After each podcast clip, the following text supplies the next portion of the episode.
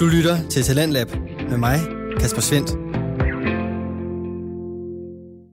God aften og fantastisk, at du er tunet ind på dette program, hvor vi sammen skal lytte til nogle af Danmarks bedste fritidspodcast. Både dem, der underholder, informerer og rigtigt nørder igennem. Alle tre parametre er på spil i aftenens udsendelse, hvor vi først skal høre fra de to kunstfanatikere, Alexander Kirkegaard Holst Hansen og Kasper Lovén Sønderby, der taler om, hvordan efteråret er blevet repræsenteret med forskellige kunstarter i æstetisk kontemplation. Det kan sagtens være melankolsk, uden at være så nedtonet i farverne. Jeg forstår ikke rigtig valget, faktisk. Jo, måske det gør jeg, det er jo sådan oplagt, men øh, jeg synes, det er lidt synd, for det er så, det er så fint. Jamen det er det, men det er jo det, jeg siger, så skal du altså se noget Monet. Holst, du har en tendens til at kaste mig over til klatkongen. Hver gang jeg har kritiseret nogen for ikke at bruge farver nok, så ryger jeg over til Monet. Og efter kunstens efterår har omringet os, så skal vi se fremad mod næste år og de varme vinde, og høre omkring en helt særlig begivenhed i faldskabssporten, nemlig Turbo Elev Ugen, og den fortæller Mie og Michelle Årsom os om i et afsnit fra Skyhugt. Fordi i det øjeblik, du har været til et boogie, helst Turbo Elev Ugen, men en hvilket som helst øh, boogie, mm. så får du venner. Du får i hvert fald bekendte, du har drukket en øl, du har måske siddet i flyver sammen med, du har stået og ventet ved en flyver, et eller andet sammen ja. med nogle andre mennesker, ja. som har været på alle mulige steder. Det kan være en springer med tusind spring, mm. det kan være en elev fra naboklubben. Ja, og det, det, det kunne være. Men det er det. Som aftens første episode, der skal vi altså høre fra et program fra Aarhus Studentar Radio kaldet Æstetisk Kontemplation, og bag den der står Alexander Kirkegaard Holst Hansen og Kasper Lovén Sønderby. Navnet på podcasten hentyder til en bestemt måde at gå til kunsten, altså at opleve den på, og i podcasten der skal du selvfølgelig høre omkring de to værters passionerede måde at gå til den. Alexander er skolet ud i litteraturen, og Kasper han er rundet af en mere samfundsfaglig baggrund.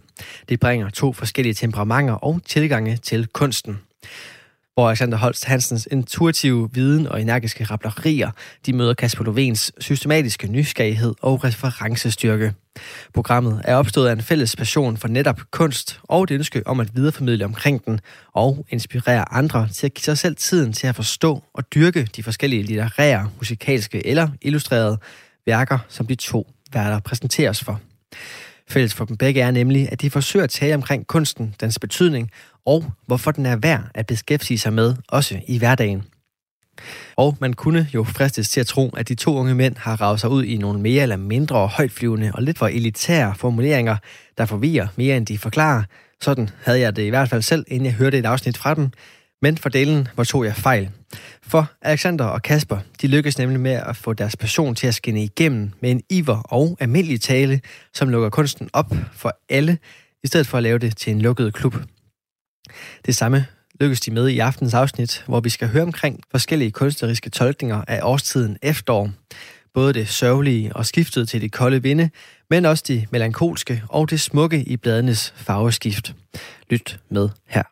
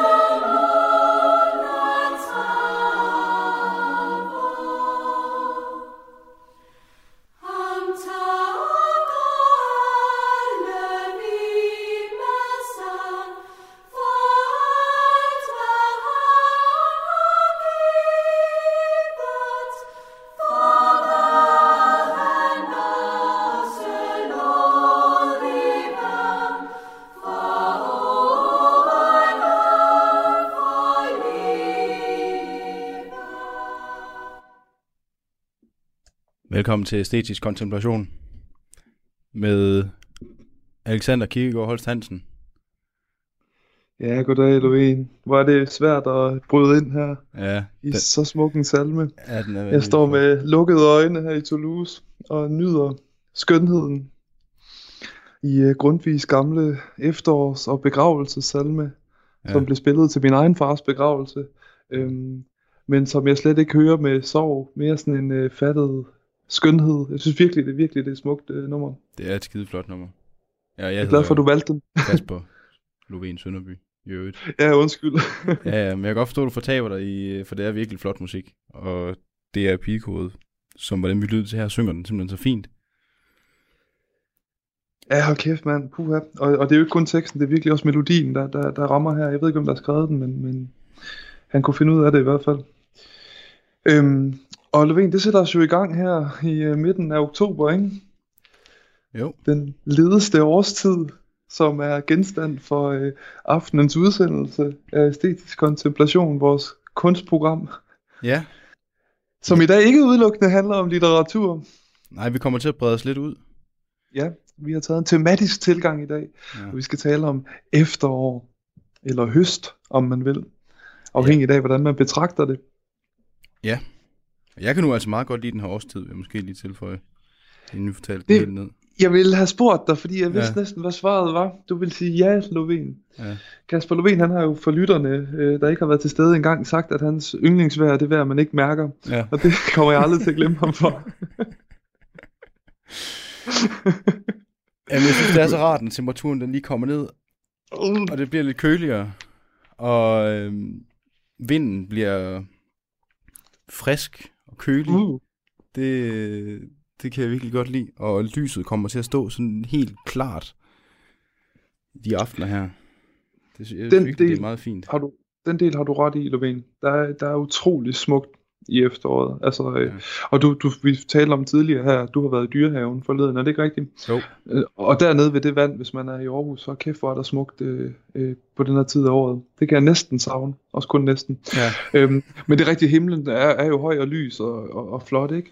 Jo. Men du sagde det selv, der er jo pissekoldt, en, og man bliver melankolsk, og man ser alting dø omkring sig. øhm, hvilket er fair nok, men det er sgu egentlig mest det med kulden, der, der kommer på. Okay. Altså i virkeligheden så handler det jo om, at tennissæsonen den slutter. Ja, og det er der, den ligger. Ej, jeg er ikke så meget for efterår, men jeg ved det ikke, jeg, jeg, kan, jeg kan godt forstå, at man er fascineret af den her årstid. Altså det er jo, det er jo virkelig, øhm, det er noget særligt på mange måder, altså på sådan en, en ond måde, men også på en, øh, altså der er også noget skønhed over det, også apropos vores åbningsnummer her, ikke? Altså, øhm, der er sådan en fragilitet eller sådan en skrøbelighed, Ja. som vi måske også får talt os frem til. Øhm, men jeg tror, du elsker det lidt mere end mig. Det, det er nok meget rigtigt. Jeg er jo sommerdreng. Ja, det er det. Det er det. Jeg skal have 35 grader. Ja. Men Jeg nyder bare det med, at øh, jeg ikke længere skal kigge på folk, der har shorts og sandaler på. Det synes mm. jeg virkelig er rart. Det kan vi så blive helt enige om. Ja. Men det er et andet program. Vi skal lave et program om mode en dag. Ja, det... ja, det må vi lige overveje. Knold og tot der, ja. Nå, Men der er jo noget rigtigt i et efterår. Altså, der er jo mange øh, udlægninger af den årstid. Hvilket ja. Egentlig er lidt spøjst ved den, fordi det, altså, sommer kan man næsten, kan næsten alle blive enige om, at der er, er, man, er det bare er højt humør. ja, det er fedt, ikke? Jo, det er det fede. Mm. Der er, og folk hygger sig og skal ud, og det er bare, mm. alt er godt. Og så er der efteråret, som øh, har lidt forskellige udtryk. Der, der har også det noget festlighed i det, ikke? Jeg ved Jo, efteråret er jo ambivalent. Altså, det er jo det, der Ja. er så spændende. Det er med Og- høstfester og så videre, ikke? Øh, som vi har Det- talt meget om, inden vi gik på. Det, det er jo lige præcis det, altså, øhm, fordi at det er jo her høsten, den kommer i hus, ikke? Øhm, og, og, og har jo i, i tidligere kulturer, altså vi, vi er jo også, vi er jo moderne øh, kontekst lige nu, ikke? Altså, men indtil for nylig, altså, har det været forbundet med netop den her høstfest. Øhm, og hvis man går tilbage til, til grækerne, det kan vi jo godt lide at gøre, ikke, Lovén? De havde jo styr på det. Ja, ja. Øhm, de havde jo en gudinde, der hed Demeter, og hun var jo øh, gudinde for korn og landbrug og sådan nogle ting. Og hende fejrede man, sjovt nok, øh, i efteråret i Athen til Tesmorfia, nej undskyld, Tesmoforia-festerne, som blev afholdt af kvinder der i flere dage øh, rendte rundt og hyldede den her frugtbarhedsgudinde. Ikke? Altså, det var det, hun var forbundet med. Det var det, efteråret var forbundet med. Det var en mm. god høst og, og, og frugtbarhed. Og øh, Demeter, hun er jo både mor til Persefone, som øh, bliver øh, bortført af Hades øh, og revet ned i underverdenen. Det er en fantastisk myte. Men hun er også mor til Dionysos, eller Bacchus i romersk øh, terminologi. Og han er jo vinguden. Og han stod længe sammen med sin mor Demeter, den her store øh, kvinde, altså sådan en storbarmede kvinde, ikke frodig kvinde, med, øh, der tit er afbildet med et overflødighedshåren, ikke? Altså som, som billede på, hvor, hvor stor og lækker høsten har været. Altså de to har tit stået for, øh, som symboler på efteråret eller, eller på høsten, ikke? Altså så høsten har virkelig været en, en, en årstid, man har forbundet med overflod og med en god ja, høst, sjovt nok, ikke? Ja. Så det har været en festlig, øh, en festlig øh, højtid. Men det har det jo også været øh, langt op efter. Jeg tror også, hvis man... Øh, Bestemt. Øh, jeg ved da fra øh, de af mine øh, studiekammerater, som kommer ud fra landet af, at øh, de har været til, hvad de har kaldt høstfester. Øh, ja, det er sådan et halvt bal, ikke? Jo, sådan nogle. Så, så der er jo stadig lidt, det ligger der stadig i, sådan, i, i terminologien nogle gange, og ja. 100 procent, og, og der er jo sindssygt mange centrale øh, kulturtraditioner, altså Thanksgiving og øhm. Kinesernes månefest, og jøderne har noget, der hedder Sukkot, har jeg læst mig frem til, som er forbundet også netop til høsten og høstfesten. Ikke? Ja. Altså, så det er jo en central del af kulturen, og man kan sige, altså den her melankolske vending, som vi også kommer ind på, den er jo meget kulturelt betinget. Ikke? Altså vi er jo ikke længere, øh, vi to er i hvert fald ikke afhængige af det her landbrugs, øh, eller vi er ikke del af den her landbrugssamfund, eller den her landbrugskultur på en anden måde. Vel? Altså vi går bare ned og køber vores æbler i, i supermarkedet, ja. så, og det kan vi gøre hele året. Så vi, altså fejre høsten er noget andet for os. Ikke? Ja. Altså, så det synes jeg egentlig er meget spændende, og, og også hvis man taler om melankolien, ikke? Altså, der er også måske en individualisering undervejs der, men, mm. men igen, vi kommer tilbage til det blot indtil videre for at få etableret, at, at, at efteråret har altså to øh, sider eller to ansigter, minimum to i hvert fald, og, og, ja. og det ene er den her festival, eller den her fejring af frugtbarheden og et succesfuldt høstår. Ja. Men så er der også den, den forgængelighed, der ligger i det, ikke?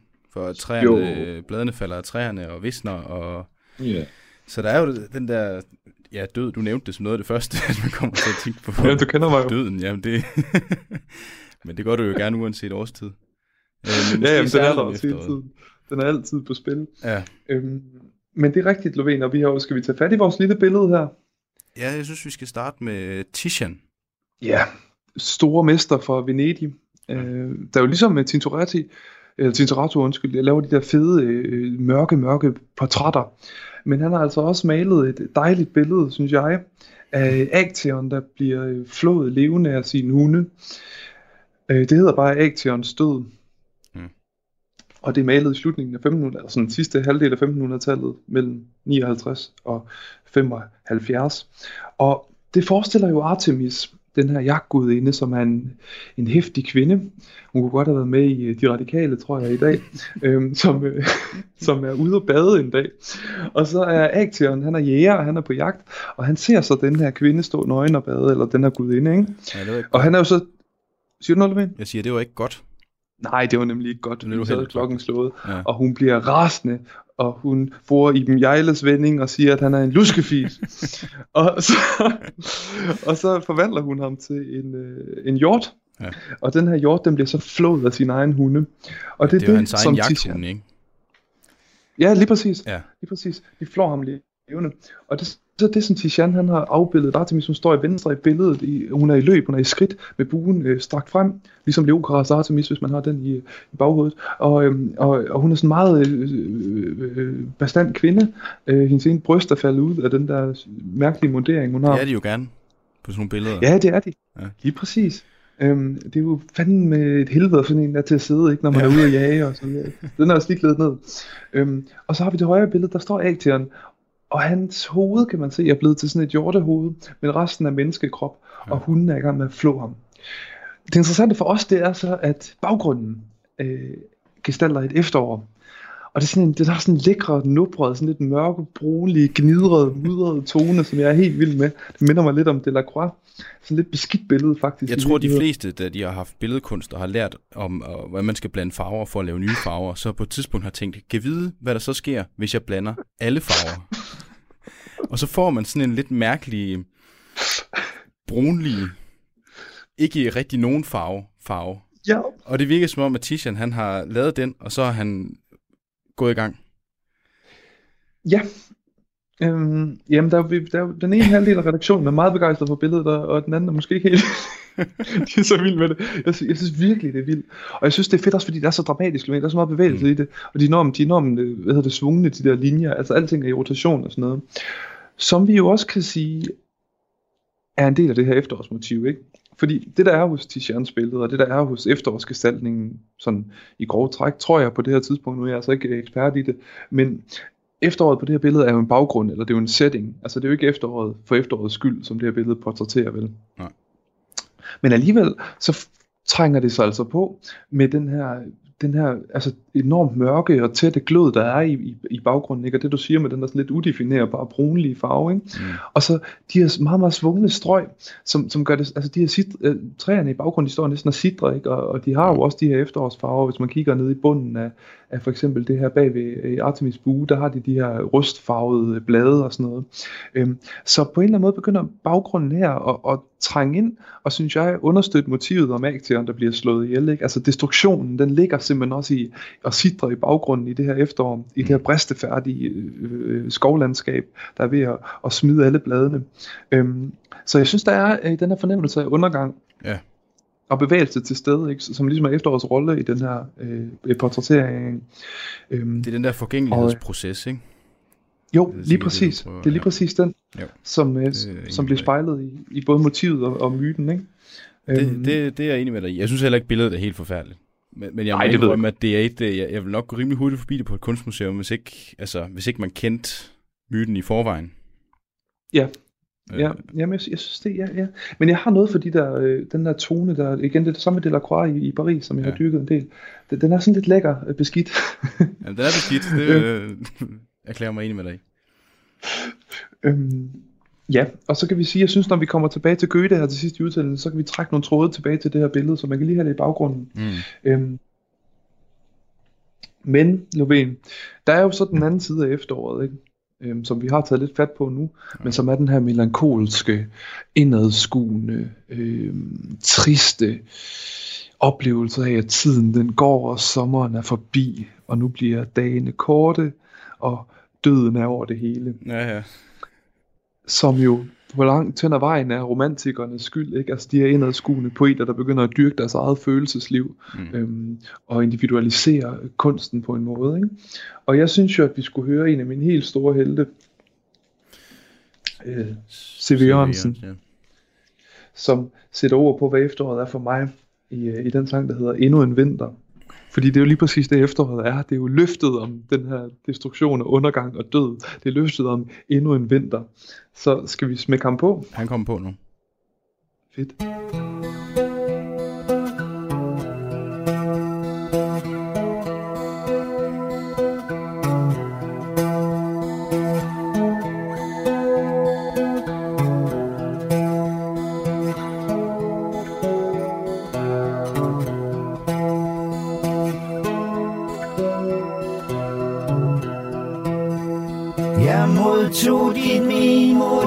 Kom som et chok. Du lød som en ven, tro, der hyler i flok. Er min bedste ven i nøden gået helt amok, mens vi nærmer os endnu en vinter.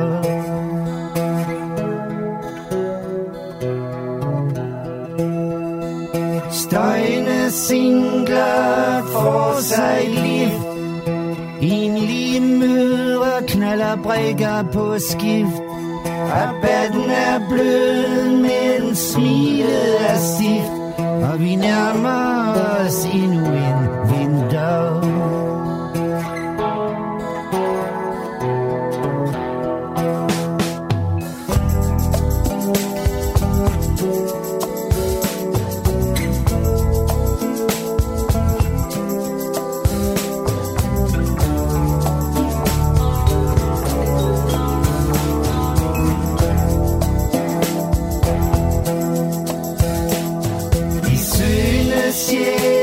spiller gerne for lidt Timer på kvadratet er mit gennemsnit.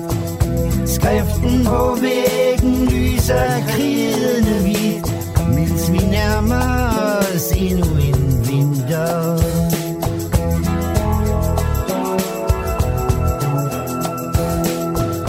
Latteren forstår mig minut for minut. Lyset er gået. Og færdsel på græsset er strengt forbudt For vi nærmer os endnu en vinter.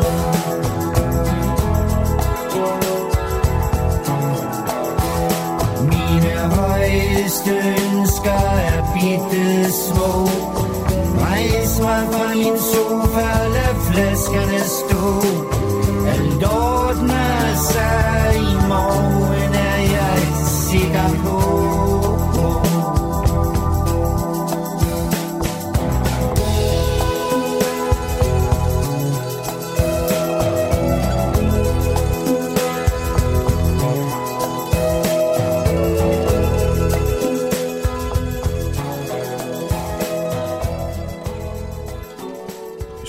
Igen her midt i uh, pling plong soloen. Sådan der. Yes. Vi fik også øh, lige det absolut fedeste vers med latteren forstummer minut for minut, lyset er gået, kemien er brudt, og færdsel på græsset er strengt forbudt, før vi nærmer os endnu en vinter. Sådan kan det siges, at den uforlignelige Ja. Så Hansen der altid vader ind i hjertet på mig. Øhm, og er enormt god her om efteråret. Han har jo om nogen den der melankolske øh, finger på pulsen, kan man sige. Øh, og en sprogbruger af, af Guds nåde. Du lytter til Radio 4. Og du lytter altså til programmet Talent Lab, hvor jeg i aften kan præsentere dig for to afsnit fra Danske Fritidspodcast. Her først er det fra Alexander Kirkegaard Holst Hansen og Kasper Lovén Sønderby og deres podcast Æstetisk Kontemplation. Det er med en episode, der omhandler kunstens tolkninger af efteråret, og den præsentation vender vi tilbage til her. Hvad synes du, Loven? Jamen, jeg synes jo altid, det er, det er godt, når du spiller C.V. Jørgensen for mig. øh, men jeg får det aldrig sat på, når jeg, når jeg er selv. Det må jeg indrømme. Nej, men det er fair nok. Jeg er glad for, at du kan lide det. Det er jo fra en sidste seneste album i 2002. Øh, Fra klip fra det fjerne. Ja. Vi har kørt noget fra ham i 18 år. Øhm. Men sådan er det, når de får kunststøtte. Skal man altså holde sig for. Øhm, men selvfølgelig en udlægning af, af det melankolske efterår hos C.V. Jørgensen her, ikke? Det jeg talte om, at, at, øhm, at nu er inden, altså på vej, nu er der noget, der slutter. Og øhm, må jeg supplere med Sarvi-digtet nu, Lovén? Ja, jeg gør det. Ja, fordi at øh, den store danske digter, der bliver så ærgerligt forsømt i øjeblikket, Ole Sarvi, han har skrevet et digt, der hedder Violiner. Og det er meget kort, og det lyder, Jeg gik ud af skoven og lukkede en høj rød dirrende låge efter mig. Bladene stod i mærkelige vinkler mod mit sind, som violinbuer, der snart ville stryge løs og få alle fugle til at flyve. Nu var der intet mere at huske, og sporene var opblødte af megen regn og mange vogne. Jeg synes, det er et rigtig fint lille digt. Ja. Det synes jeg også, Lovén. Ja. Øhm, og jeg synes, det indkapsler den her fornemmelse af, at der er noget, der slutter. Altså, man går ud af skoven og lukker den her røde, digerne låge. Øhm, og så er der det her vidunderlige billede af bladene, der står i mærkelige vinkler mod Mm. mm. mit sind. Ikke? Altså, de begynder at falde ned, og de har sikkert også de her mærkelige farver. Ligesom violinbuer, der snart vil stryge løs og få alle fugle til at flyve. Altså, når det her efterår begynder den her øh, symfoni af violiner, der bare høvler løs ikke? Ja. Øhm, på strengene i sådan en, øh, hvad hedder det, øhm, dissonantisk øh, strøm af, af, af melankoli og, og tab og mangel. Øh, synes jeg, han fanger enormt fint, ikke? og det er så spændt, og det er lige på grænsen, det er lige før det sker, det her frygtelige, at, at de stryger løs violinbuerne, ikke? Og så opsummerer han jo netop med, at, at nu var der ikke mere at huske, og sporene var opløst af meget regn og mange vogne, altså på en eller anden måde, det ikke? Altså det er det, der er, er hårdt ved efteråret nogle gange, eller det, det mode, man kan blive sat i, er den her fornemmelse af, at der er noget, der er forbi. Du sagde det selv med tom- sommeren, ikke? Altså nu er sommeren gået, og sommeren er forbi, for at nævne den anden C.V. Hansen sang. og den rammer C.V. Ole Sarvi altså rigtig fint her, synes jeg. Noget, jeg synes er, er godt ved det også, at, øh, at, at, at, øh, der er en, at, at der er en påvirkning af omgivelserne. At den er, sådan, den er meget direkte her, ikke? For bladene, bladene det med, med de mærkelige vinkler, som violinbuer, ikke? At det Mm. påvirker, øh, det påvirker ham ret direkte øh, naturens tilstand, den, den er i, eller den proces, den er i. Øhm, og det, det er noget af det, der Ja. resonerer mest ved mig med det, ved det digt. Ja, fordi og hvis man bare tager linjen, ikke? bladene stod i mærkelige vinkler mod mit sind, ikke? Altså, de går, mm. altså de står direkte mod det der sind, der er ikke noget filter imellem. Så der er sådan en, ja, jeg er meget enig med dig. i, at altså, der er sådan en direkte korrespondence mellem naturens forfald og, og, Ja. og, og hvad, hvad han er, ikke? Ja. Men det er så fint, som du også siger, det er meget, meget enkelt og klart og smukt, ikke, synes jeg. Ja. Præcis. Og jeg synes også, det er sådan, hvis man, hvis man vælger at sp- spacere sig en tur i skoven, sådan om efteråret, Ja. øh, så kan man jo heller ikke rigtig undgå at blive påvirket af det. Nej. Øh, altså, der er en, en fornemmelse og en, en følelse forbundet med øh, øh, de røde, mange farver i virkeligheden. Det er måske også noget af det, jeg har, øh, jeg har lidt svært ved med Tishans øh, Ja. maleri, vi, vi talte om før, hvor, hvor farveløst det egentlig er i forhold til ja. virkelighedens efterår. Ja. Øhm, som for mig indfanges lidt bedre af Sarvi, fordi at det er noget, man bliver nødt Ja. til at reagere på, modsat det billede, jeg måske ville have gået lidt hurtigt forbi på et museum. At så påkalder det sig et eller andet øh, efterårsnaturen. Ja, ja jeg synes, det, det jeg, kan virkelig, jeg kan godt se din pointe. Ja. Fordi det er jo noget, der også har fascineret kunstnere ved efteråret, ikke? Altså især malerkunst, hvis du er landskabsmaler, ikke? At, at det forærer virkelig meget, ikke? Med de her enormt smukke og atypiske farver. Ja. Øhm, de røde og, og gule blade der. Det er jo smukt. Det er det. Intuitivt og uden alle mulige konnotationer og symboler, så, så er det jo flot i sig selv, ikke? Ja, helt vildt. Jamen, det er også noget af det, der var når, da vi øh, inden programmet talte om, hvad der var forskellige malerier af, af efteråret, så er der egentlig ret Ja. mange, der, der går ud af sådan en meget nedtonet farveskala, altså Ja. hvor, som jeg virkelig har svært ved, at jeg kan godt se, hvorfor man vil gøre det. Men nu har vi talt om forgængelighed og melankoli, så er det nærmest oplagt at gøre det på den måde. Ja. Øhm, men øh, det, virkeligheden er bare, øh, jeg synes, det kan sagtens være melankolsk, uden at være så nedtonet i farverne. Jeg forstår ikke rigtig valget, faktisk. Jo, måske det gør jeg, det er jo sådan oplagt, men øh, jeg synes, det er lidt synd, for det er så, det er så fint. Jamen det er det, men det er jo det, jeg siger, så skal du altså se noget Monet. Og har en tendens til at kaste mig over til klatkongen. Hver gang jeg har kritiseret nogen for ikke at bruge farver nok, så ryger jeg over til Monet. Jamen, det er min evige trumf. Og se noget Monet lort, du. Det vil jeg ikke sidde Nej, men, men, men, men det siger jo også noget om efterårets rigdom, gør det ikke det? Jo, At jo. man både kan tage det på den ene og den anden måde. øhm, øhm, men men, men øhm, vi, det hedder jo Violin og Sarvis øh, digt her, ikke? Er det fordi, du gerne Så- vil høre Vivaldi? Nej, men- jamen jeg overvejede, om vi skulle gøre det, eller om vi skulle tage dit grot billede. Ja. Vi skal have begge. Det var bare fordi, vi talte om farverne der, at den Ja. har fået lidt mere lys her. Jamen, okay, så lad os øh, gå til Grot. Nej, men ellers så, vi, kan også, vi kommer tilbage til det efter Vivaldi. Ja, Vi kan lave sådan en cliffhanger, hvis det er. det kan vi også sige. Ja, så kan vi love lytterne, at der kommer farver. Ja, Nu kan det også være, at jeg tager munden for fuld, så det er jo ikke noget ork i det her billede af farver. nej, det er det ikke. Men det er lidt mere end den der, øh, den brune fra Titian. Ja. Men hvad skal vi høre nu så? Jamen, vi skal høre... Altså, det er jo, det er jo oplagt at, at lytte til Vivaldis fire årstider, når man nu man Ja. snakker om årstider. Men de fleste kender det også godt, og noget, man kunne overveje at lytte til. Jeg vil anbefale det. Det er Max Richters... Øh, han kalder det selv for Recomposed. Så Max Richters Vivaldis fire årstider Recomposed. Og Max Richter, han er en øhm, tysk-britisk komponist, født i øh, 1966. Så han er stadig blandt os. Det er jo sjældent, det er sådan med de ting, vi taler om herinde, Holst. Er de som regel døde, ikke? Jo, men det er Max Richter altså ikke. Øhm, Se, vi er heller ikke døde endnu. Nej, Men han har bare ikke, han har bare ikke udgivet noget i 18 år. han, kunne- han det er det samme. Ja. øh, og Max Richter, han, øh, jeg synes tit, han bliver benævnt postminimalist. Øh, og jeg kan simpelthen ikke, jeg vil ikke kunne redegøre for, hvad forskellen på postminimalisme og minimalisme er. øh, så det må du simpelthen bede mig om, Holst. Øh, Puh, jeg kan ikke supplere det der, desværre. nej. øhm, Men det er et fedt begreb. han er sådan en, der, der godt kan trække på sådan øh, en lidt mere moderne måde at gå til musik på, øh, mm. som man nok også godt kan høre her.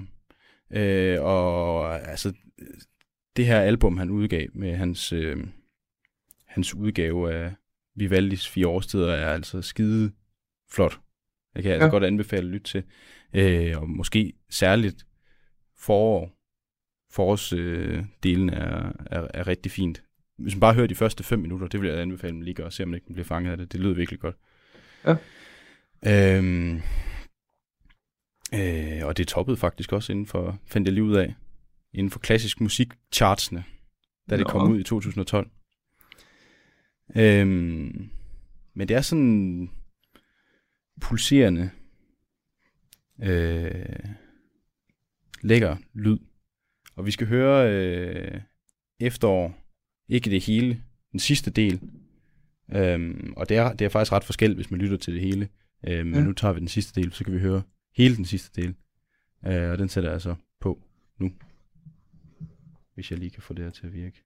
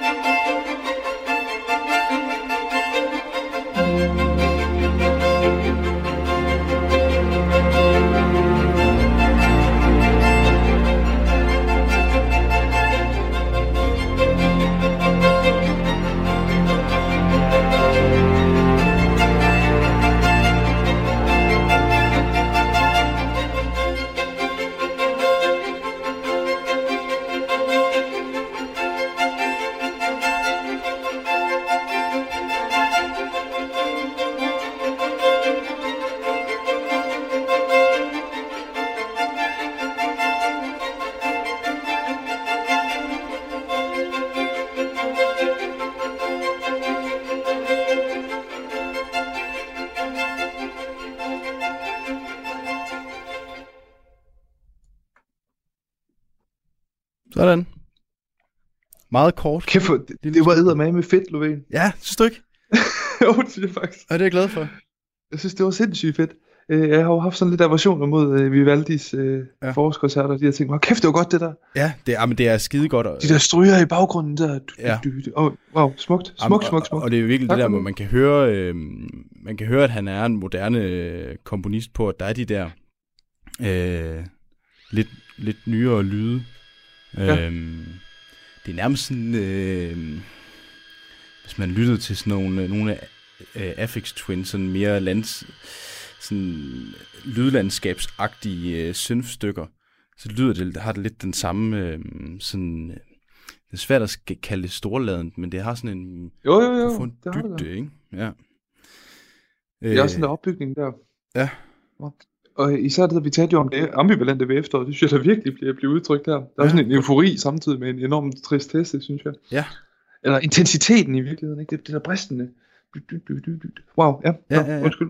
Ja, og det er også det, det, hvis man sammenligner, hvis man går fra det her, så lytter direkte til, øh, til forårs så, øh, stykkerne, mm. øhm, så er der sådan den der øh, sådan lidt pulserende, sprudlende, øh, rytmiske, øh, Ja, øh, men, men der er meget mere be, sådan bekymringsløshed i forårslydene, sammenlignet med det her, hvor det Ja. ja. bliver en lille smule mere tænksomt. er sådan meget tæt, meget sådan øh, spændt, ikke? Jo. Mm. Øh, så, og, så, og, som virkelig øh, i hvert fald pa- øh, passer sammen med, med, med min opfattelse. Øh, det passer godt med min forårsoplevelse, det der musik. Det var, det var, det var sindssygt fedt. Øh, og, og høre under udgangsforbud i Toulouse. fald. Ja. Men det er jo, du skulle, du skulle have haft en god tur i Bologna-skoven med, med Uh. Max Richter i ørene. Åh, oh, det hedder godt. Ej. Ja, ja, men de har ikke lukket tennisbanerne. Så det er fint nok. Det går alt sammen. Jeg kan stå og spille tennis, mens jeg ser, hvad hedder det, løbet falde. Det er Ja. ja. meget, meget øh, kønt. Det er også meget fint. Ja, Toulouse er faktisk en meget fin by om øh, efteråret, kan jeg helt sige. Der er masser kastanjetræer nede i deres øh, dejlige bakke. Nå, det er en anden historie. øhm, Ja, vi har lovet, at vi skulle tale om Wilhelm Groth. ja, det synes jeg, vi skal. Han er en dansk landskabsmaler. Øh, han er fra han er født i 1842. Så dør han i 1889. Og har faktisk øh, nedskydet på tyskere i 1864. Nå, var han det? Ja, han var lige et smut dernede. Og kom levende derfra. Jeg tror, han fik han udstillede sit første øh, samme år eller året efter sin første malerier. Så det, er ikke, det virker ikke som om, at det på den måde har stoppet hans proces på samme måde, som, øh, som vi har set nogle af andre. Øh, Rilke for eksempel, der, Nej, jeg var presset. der var fuldstændig han- sat ud af spillet, efter han havde været øh, med i Første Verdenskrig. Men jeg tror, har han brugt det aktivt? Har han, har han smidt øh, krigskortet inde på galleriet der? Det kan godt være. Så, jamen, altså, øh, har du ligget nede i... var du med ved dybøl? Dumme forlader gevær. Man kan jo godt, man kan godt lukrere på sådan noget jo. Ja, det kan man. Det, det skal jeg ikke kunne sige. Men han har, i hvert fald været dernede.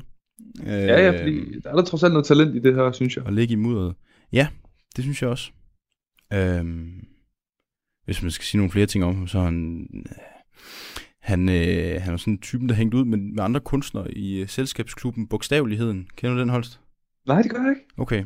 Jamen, det er ellers sådan nogle øh, med P.S. Krøyer og både Geo og Edvard, Edvard Brandes. Jamen, du ved, det er jo dansk, du ved, så ved jeg jo ikke så meget om det. Nej, men det er altså, øhm, der er de hængt Jeg ud burde af. faktisk kende det der. Ja, du er blevet uddannet i det, Holst. Jamen, jeg stoppede med Evald. Så, Ja, så er der en grund til at fortsætte længere op i den danske litteratur. øhm, Nej, det passer ikke. Johannes V. Jensen kommer også. Øhm, men men han, han, han, blev, han blev ret påvirket af Geo Brandes, øhm, Ja. Wilhelm Groth. Øhm, Det kan ske. Ja, og, og synes, at det var kunstens kald at øh, gengive øh, virkeligheden realistisk. Mm. Og det er jo lidt anderledes end nogle af de, der har været hidtil. Det billede, øh, jeg tænker på her, øh, hedder To unge piger i skoven. Ja. Øh, og det går, det bliver ekstra besværligt at tale om, men jeg tror, de fleste kender P.C. Skovgårds Bøgeskov i maj. Det er sådan Mhm. et, øh, jeg tror, de fleste har fået præsenteret for sig i gymnasiet, eller så måske, når de har været på Statens Museum for Kunst, har man lagt mærke til det. Øhm, Fantastisk museum i øvrigt. Ja. Ja. Mads dejlige Hammershøj derinde. Ja. Ja, det har de. Det er også Mhm. glimrende. Mm. Øh, så, så jeg tror, jeg bakker lidt baglæns ind i Wilhelm Groth her ved at starte med øh, P.C. Skovgårds. Øh, som er, det er jo sådan en bøgeskov i maj, så der er grønt. Sådan en rigtig beater mig lort. ja, det kan du sige. Og ja, jamen det er det jo. De, har jo, de sidder jo med, sådan, med selskabstøjet på og sådan noget. Øhm, Jeg kræftede bare sådan en hund med. Ja, der var sådan en- Men der står sådan en dyster mand nede i baggrunden, har du lagt mærke til det? Det er rigtigt. Det er Ja. rigtigt sådan en pædofil type. Det Som Morten Østergaard type. det skulle lige til at sige det. det er gammel radikal. Han står venstreformand, tænder der dernede. Ja, og vi har sæve, hvad han har tilbage tænder nede. Det var ren gummer. Hunden er også lidt opmærksom på ham der. Ja, det er rigtigt. Sofie Carsten Nielsen, der er afbildet. Som sådan en bister. Som en køder. Ja. Ja. Nå, det, Det er Artemis politisk vagthund. Øh, men, men jeg synes, der er noget... Øh, billederne... øh, det, er værd, det er værd at sammenligne de to, fordi at de, øh, de naturen er afbildet. Øh, der er sådan helt rent kompositorisk, så er men, menneskene mm. placeret nede i bunden af billedet, og så troner træerne op over dem. Og mm. i. Bøgeskov i maj, Mm. øh, der er det nærmest sådan en, øh, en skovkatedral, de står i, ikke? Mm. øh, med, med træerne som loftet ovenover, og så, så er de placeret inde i det der rum, lysning mm. nede i skoven. Og hvis man så går videre til Wilhelm Groths to små piger, så er det lidt den samme med, de, pigerne ligger der sådan nede i bunden af billedet, og så Ja, de store træer, der troner op. To små musepiger der. Ja, Og så kæmpe landskab. kæmpe landskab. Ja. Store træer, flere farver i øvrigt også, som vi talte om før. Øhm, der er Jeg både det her lækker øh, rustpalet der, ikke? Jo. Ravagtig. Og, rødlige og så grønne mus. og din klare efterårshimmel også, Sloven. Ja, ja. Mm. Altså, jeg synes, det er et vildt smukt billede. Ja, men jeg er jo meget mere til det her, må jeg jo indrømme. Ja, en, Jeg har jo øh, nogle problemer med, ja, en, en bøgeskov der. Ja. Jeg har jo generelt problemer med landskabsbilleder, men, men det her med, fordi han, men han har en fed, altså han har en fed, sådan tyk øh, tone, ham her, virker det til. konturerne kigger står sådan computer, ikke? meget tydeligt ud. Ja, ja, det er jo så også det. det gør vi begge to. Øh, men konturerne står meget tydeligt ud i hans måde at male på. Ja. At det har sådan en, øh, ja, en fed streg. Jeg tror, du fik sagt. Og, øhm, Meget dramatisk, faktisk. Ja. De her krogede træer, de er meget spinkle. lemmer. Og man kan mærke det med at være et lille væsen sat ind i den der, Ja, de der piger, der er sat i den, den store naturproces, de er indlejret i. yes. Det jeg elsker jeg, at du siger, fordi det er jo så, hvad skal man sige, kontrasten til vores øh, Tizian-billede, ikke? Ja. At her er, er figurerne øh, skubbet i baggrunden og er helt små, Ja. hvor vi havde mytologien trukket frem hos Tizian, ikke? Jo. Øh, og efteråret som baggrund, men her er det altså efteråret, der er billedets essens, ikke? Altså billedet Ja. handler om efterår. Ja. Øh, og vil fortælle den stemning. Ja, figurerne er, er, er lagt ind som noget, der... Man kan se, de, de, de sidder og leger i det der. Og man kan Ja. forestille sig, hvordan at der er li- lidt, måske lidt for køligt, vil du nok mene, og øh, en masse vind, og du ved, Uh, ja. at de er... øhm, det, de er lidt på naturens... Øh, det er naturen, der, der, der bestemmer i det billede. råder, ikke? ja. ja, lige præcis. ja, de er inddraget i det. Ja. Så det, naturen er ikke en baggrund længere, den er ligesom et vilkår. Ja. Ja, det er godt. Det er jeg det-. Og det, det, det, er, det er det samme, jeg synes, man hører i øh, Max Richters, øh, det vi hørte før. Ja. Når de, øh, de, de lidt mere melankolske toner begynder at glide ind og ligge der som baggrund. Ja. Øhm, det er lidt den samme rolle, naturen spiller i det her billede.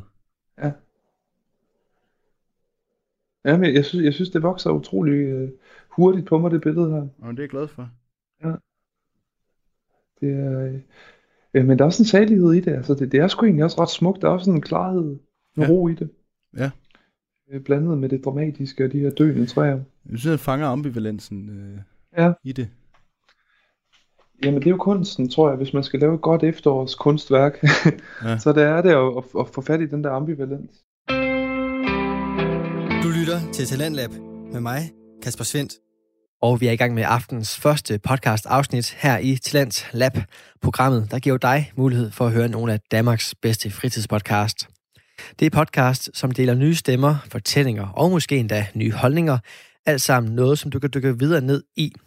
Det er fordi, at alle podcast, som vi præsenterer her i programmet, dem kan du finde yderligere afsnit fra inde på diverse podcast-platforme, og du kan for den sags skyld også finde andre udgaver af Talents Lab, og dem kan du selvfølgelig finde i vores Radio 4-app eller på radio4.dk. Nu der skal vi tilbage til aftens episode fra Æstetisk Kontemplation med Alexander Kirkegaard Holst Hansen og Kasper Lovén Sønderby, som præsenterer kunstens fortolkninger af efterårets kommen. Og er det nu, vi skal gå videre, Lovén? Ja, det kunne vi jo godt. Medmindre du har mere, flere pointer at gøre. Nej, lad os gå videre. Lad os gå videre, Holst. Det var bare den overgang, der den var perfekt, fordi så kan vi jo tage mesteren over mestrene. Ja. Der om nogen kan fange ambivalensen ved efteråret. Og det er selvfølgelig en gammel kending af programmet, vi har lavet. Var det, var det en trilogi, vi lavede, eller var det en tetralogi? Det kan jeg ikke engang huske. Da vi havde fat i, Ja, uh, det er i et godt Faust. spørgsmål. Ja, vi, havde, vi har jo en... Øh, det kan man... Det, hvis man lige skal lave lidt reklame for vores eget program, så har vi lavet en gennemgang af Goethes Faust. Vi stopper på et tidspunkt. Vi kommer jo ikke igennem hele bogen. Nej, det gør vi ikke. Nej, den har jo den her midterpart. Ja, anden delen der. Det kan Ja. også være, at vi skal tage den ting, jeg har taget ham med herned. Okay. Øhm, om det må vi lige tale om Ja, det må vi tale om. Men vi har... Øh, vi har i hvert fald taget øh, den del af Goethes Faust, som jeg ved, man også bliver undervist i på øh, tyske skoler. Mm. Så på den måde har vi holdt os til pensum. Mm. Øhm, Ja. så, og, øh, og jeg tror- kan ikke, heller ikke huske, om det var tre eller fire afsnit, men det kan, man, det kan vi jo anbefale, hvis det er, man øh, ikke overgår at læse bogen, så kan man høre Hvis man har os. meget fritid her efter. Ja, præcis. så kan man høre os, der, lige, der gennemgår den der. Øh, Jamen, det er et mesterværk jo. Øhm, for den helt store tyske digter, jamen bare for helvede den helt store, ikke? Altså Johann Jo, jo. Wolfgang von Goethe, det bliver jo ikke, altså det, han er jo det fedeste, altså. Ja. Hold kæft, jeg elsker det menneske. Øhm, og, og jeg tænker jo altid, når vi har et eller andet, altså hvis der er noget, man er i tvivl om, eller hvis man skal behandle et emne, et kunstnerisk emne, så kan man jo altid kigge på, hvad har Goethe sagt om det. Ja. Og han har selvfølgelig også sagt noget om efteråret. Sådan må det Han være. har skrevet et fantastisk smukt digt, øh, der hedder Herbstgefühl. Og skal jeg læse på tysk, Lovén, eller skal jeg læse det øh, i min egen øh, oversættelse, eller skal jeg læse begge? Jamen, kan du ikke tage begge, så start med tysk? Jo, vi tager en tysk, fordi det er så smukt på tysk, altså. Og så kommer Alexander på tysk live i Ja, det er radioen godt. her. Det, er, det vil Ja. jeg også øh, sætte pris på. Herbstgefühl. Fetter Grüne, du Laub, am Rebengeländer, hier mein Fenster herauf, gedrängter Quellet, Zwillingbären und reitet schneller und glänzend voller. Euch brütet der Mutter Sonne, scheideblich euch umsäuselt des holden Himmels fruchtende Fülle, euch kühlet des Mondes freundlicher Sauberhauch und euch betauen, ach, aus diesen Augen der ewig belebenden, belebenden Liebe, voll schwellenden Tränen. okay, lige lidt slinger i valsen der mod slutningen. Tror du, din gamle underviser Søren Fagt ville... Øh... Uh, det er godt, han ikke lytter med. Ja. jeg, tror, jeg tror ikke, han har været, jeg tror ikke, han har været imponeret.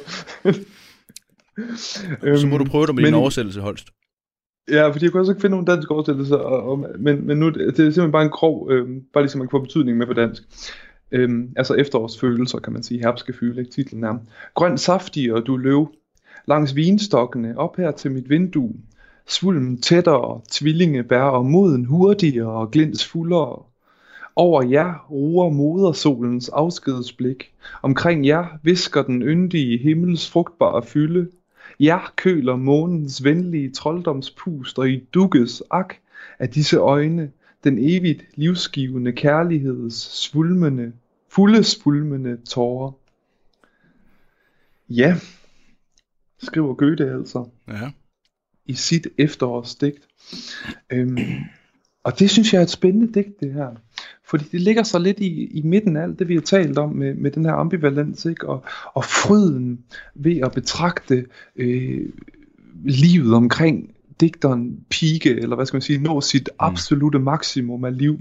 Altså det handler helt konkret om en fyr, der sidder i vinduet og kigger på, på, på vinstokkene og på bærene og på skoven, altså på alt det her, der blomstrer, alt det her liv, der er ude i haven. Ikke? Ja.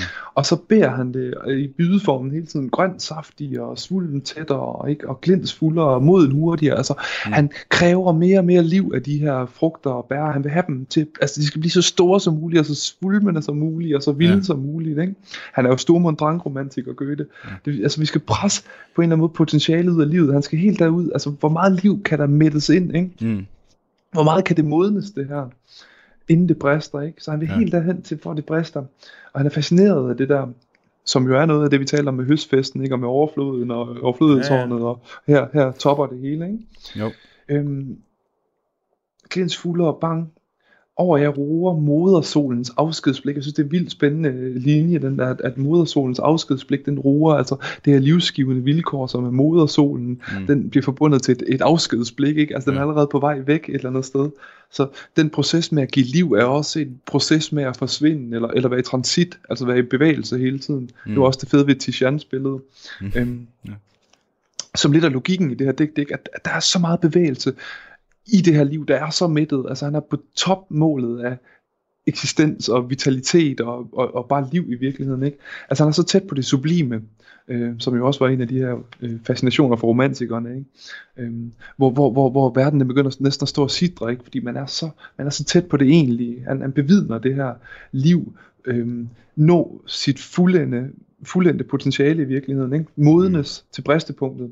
Øhm, og så hører vi nemlig om, om, øh, om månen, der allerede nu begynder at, at kølne, eller at køle det her liv ned, ikke? altså selvfølgelig forgængeligheden, som vi har talt om, ikke? Og, ja. og kulden og natten og, og afskeden, altså øh, livet, der, der, der, der, der stilner af igen efter, at det har peaked.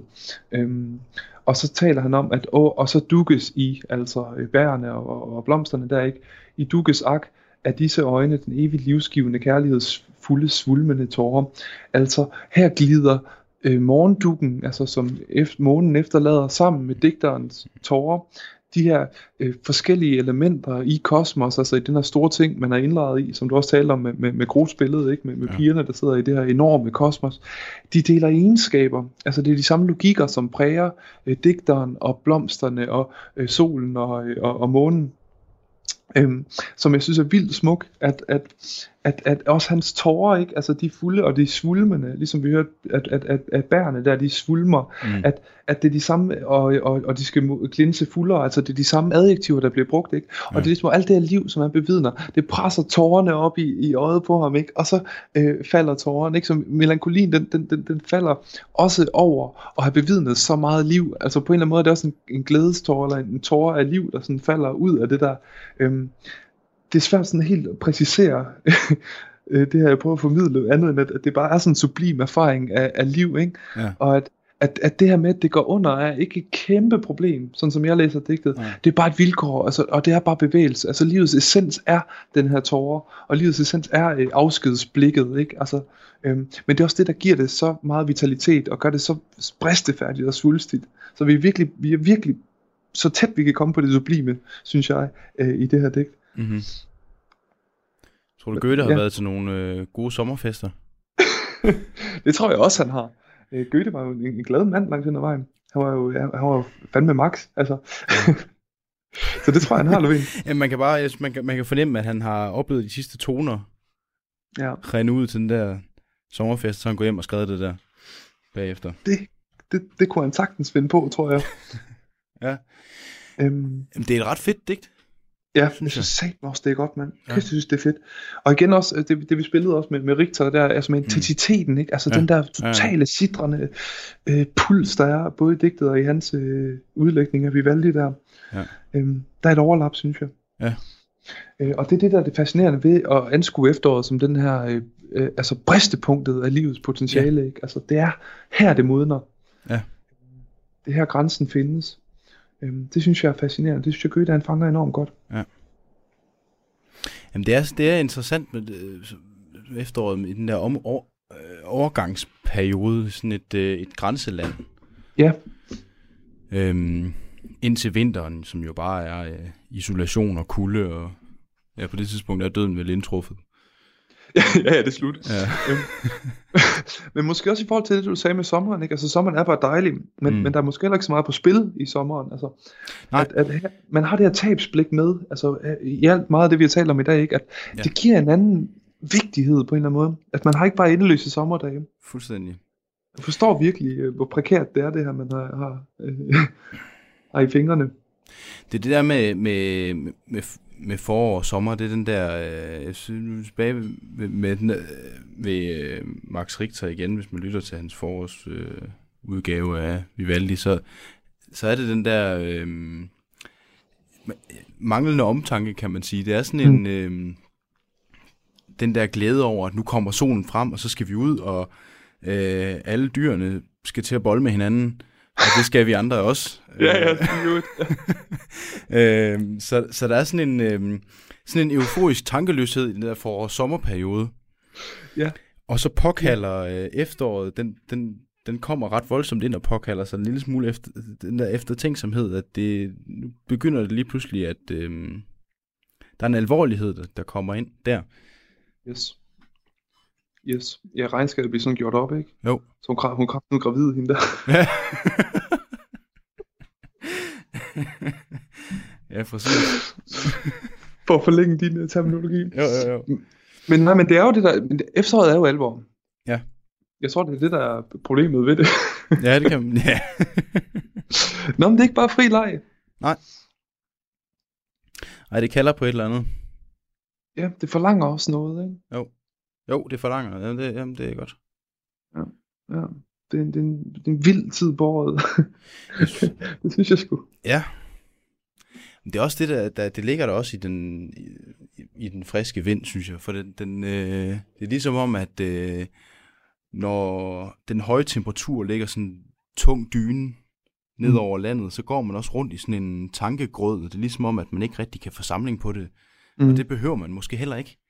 Mm. For man skal også ud og have øh, drikke øh, slotsøl garanteret, hvis man skal på festival eller sådan noget. Øh, jeg forestiller mig det, man gør. Ja, men jeg kan ikke, ja, jeg kan ikke uddybe det, det ved jeg ikke. Nej. det er der ikke nogen af os, der ved. Altså. Du lytter til Radio 4. Og vi skal lige have dagens sidste nyhedsoverblik, inden jeg i næste time igen kan give dig den sidste del af aftens afsnit fra Æstetisk Kontemplation, samt en episode fra Falskampsporten Skyhugt. Men først kommer her dagens sidste nyheder.